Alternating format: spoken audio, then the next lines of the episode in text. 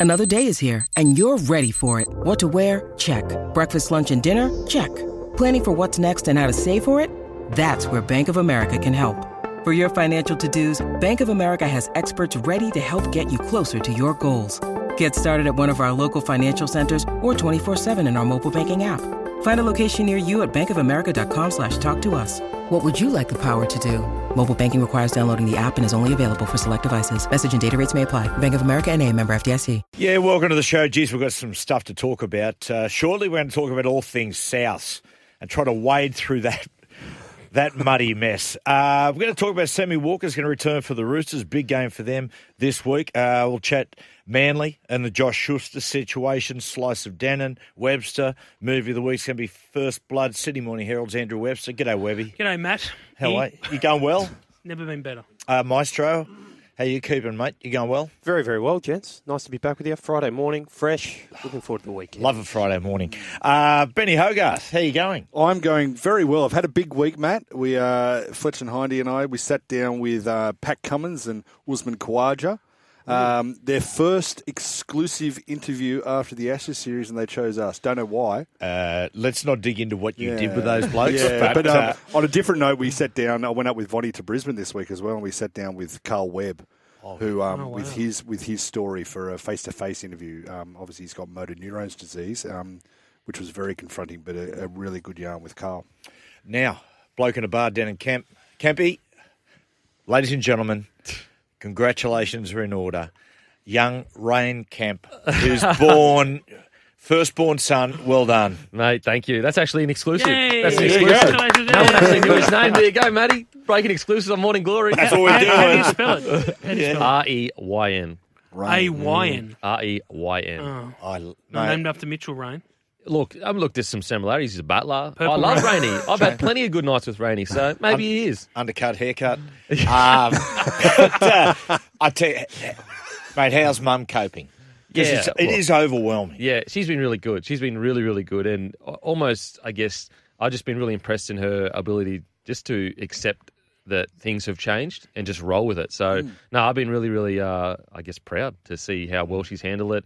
Hasn't complained. Almost felt bad about complaining. I'm like, uh, you just had major surgery and popped a kid out. I'm pretty Yeah. sure you can have a few complaints, um, complaints here or there. So, no, very, very proud, and it's just so crazy to see, like, you know, this thing that you've created, and he looks very similar to me. So, uh, except Lucky. I'm hoping, I'm hoping not the B. I'm hoping. What's what everyone asks me. How, how, how, how you going with the nappies? Um, yeah, yeah, all good, all good. We've And- changed them and, together. And what really. about the babies? nice one, Webby. It's going to be a great Friday. It's a, it's a it's a very strange feeling when it happens, though, isn't it? Your life changes like that. Yeah, yeah. It's one minute, one minute you, you know, you're carefree. Next minute, you've got responsibility. It's Yeah. terrifying. Yeah. It is terrifying. I remember there going, "Oh my god, oh my god, oh my god." But you know, yeah. Now, uh, gentlemen, just quickly, is there much going on in rugby? We'll get to it in a minute. It's been a pretty quiet week, but let's put the button on the uh, FIFA Women's World Cup. Uh, Matildas lost to a very good Sweden in the playoff for third. Spain beat England. Alex, Spain's victory. Did it surprise you? I did, to be honest, Matt. Considering what was happening with their federation and their coach coming into the tournament, there were a lot. I think there was no doubt Spain had the most talented team, but whether they'd be able to come together for four weeks and actually hold it there, and then it obviously all went to shit again at the at oh. the press Yeah. at the trophy presentation. the big yes. So exactly The the, big sp- smooch. The Spanish football president just giving tongueies to all the team. That was. I remember watching it live, just going, "What is going on here?" I want to see that on I know wanna see- Mediterranean types, Yeah. I but would like to see that on grand final day in the NRL. Yeah, yeah. Because like, could you imagine let's this? go to Come here. oh my god! Come here, Nathan. Yeah, well, that was Oh, all- how dare you? It's going to be Reese Walsh. Alex, would you say it was? I, I watched it and I was stunned by the brutality that the, especially the English team. Yep. show. Would it be the most physical game of football you've ever seen? Like I was like, jeez. Uh, It's up there. If you look at women's Champions League games now, they're Oh, particularly the they're right. Italian. And again, not to play into stereotypes, the Italian teams in the women's game are very same, vein as the men's. Speaking Uh, of Italian women, England Yeah. were yeah. Don't worry, I know about brutality. Um, England were the same to Australia in the semi final. They Yeah. targeted Sam Kerr. The referee decided she wasn't going to give out any bookings, and that really put us on the back foot, considering the way we were trying to play in that game. So Spain, I think, took it up to England, Yeah. gave them a bit of a taste of their own medicine in the final, and it obviously pays off with them being able to play the better football over 90 minutes as well. Alex, the manner in which we've hosted the World Cup, Mm. do you think that puts us in good stead for two or three World Cups ahead as I- far as hosting the men's World Cup? I think we're in as good a position as we could have put ourselves, after, if that makes sense. After 2022 and the whole debacle there, state governments will be back on board because they can see the economic benefit it brings. James Johnson, who's the head of FA, has a good relationship with Gianni Infantino, which is critical for these sort of things. Having worked at FIFA before he took the, the FA job on, um, the biggest thing is going to have be having enough stadiums and big enough stadiums to, to host the men's World Cup because you think about what the women's and how big that was for four weeks in the middle of football season to dominate the papers and the media like it did. The Men's World Cup is just a whole nother level on top of that. So um, whether we can find the funding and the and the money for stadiums is going to be interesting. Yeah. And uh, I mean, time to. Yeah. the t- That's the other Scheduling, thing. yeah. Exactly right. We talk about the rugby league being fantastic for the game and being um, amicable to moving games, and I think you guys can probably talk to that better than me. It's a beneficial thing to take some games rurally. The AFL are not as keen to do that. They'd be loath though FIFA to play. Like I mean, the MCG would be out. Yeah. they wouldn't play there, would they? Or Optus.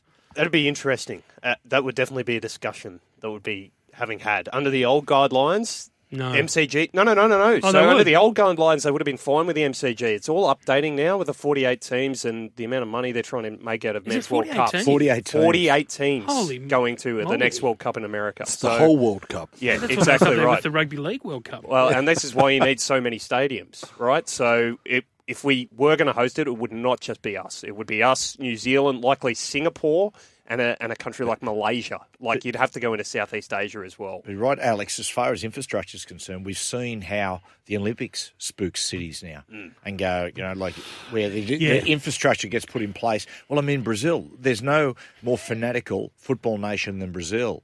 And they took the 2016 World Cup almost at the end begrudgingly. It's really weird because I cover the um, London Olympics, and that whole thing was prefab. It was like like it just they tore right down half the and modified half the the buildings and infrastructure at the end of the Olympics. But when I went and covered the Rio Olympics, I was like, what the hell are they going to do with this swim centre in the middle of nowhere?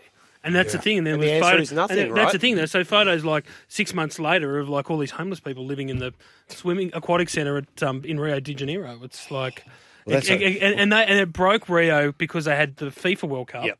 And then they had two years later the Olympics, Olympics. and that's what all the blowback was that they'd spent billions, tens of billions of dollars, and they've got such a poor country. What about that? Uh, what about some of those stadiums in almost rural towns in Brazil? Well, These- Manaus, Manaus, there is no road in, so they had to bring all the construction in by boat to build that stadium for a second division Brazilian team. It's now in ruins because the cost of the upkeep is too much. So I don't think that would happen here, but it's certainly a consideration. Big big story broke yesterday, um, and I've got a, a further announcement on this.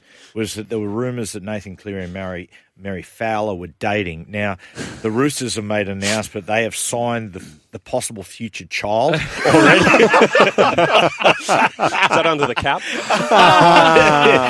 they were spotted. Wait for it, people having an ice cream. Oh, Oh, no! And they say love is dead. Yeah. Eh, well.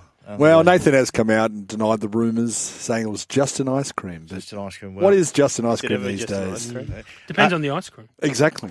Oh, yeah, Is it that's- is it a gelato? Bublo, that the- Bubble O' Bill? Bubble O' Bill. Oh, What Bubblo was- what was- Betty. What, what was that uh, Magnum that you were raving Oh, about? the salted caramel, the ego. No, the ego. I love an ego. I can't find an ego. I'm You devoid of can't- ego. Just give me an old fashioned cornetto. just give me a, or a chocolate art. Just, uh, just Don't still chewing. do a chocolate heart? Yeah, still do Yep. it. Peters do it, not Streets, unfortunately. Oh. Talking to you, Streets, Paddle Pop line. uh, just quickly, Ange, while we're, Yeah. on, we're on football, 2 0 over Manchester United, and all reports played great style football. Well, it's the honeymoon period, isn't it? But uh, he has got them playing very, very well, and it improved from last year, which was the big worry. Obviously, with Harry Kane leaving, was where are the goals going to come from? They've scored two in both their first two games. There's been no trouble, so. Um, it'll be interesting to see how long they can keep that little honeymoon run going. But the two in midfield he's got playing for him, these two big athletic African guys, Bissouma and Sarr, uh, are some players that have been brought in since he's been there.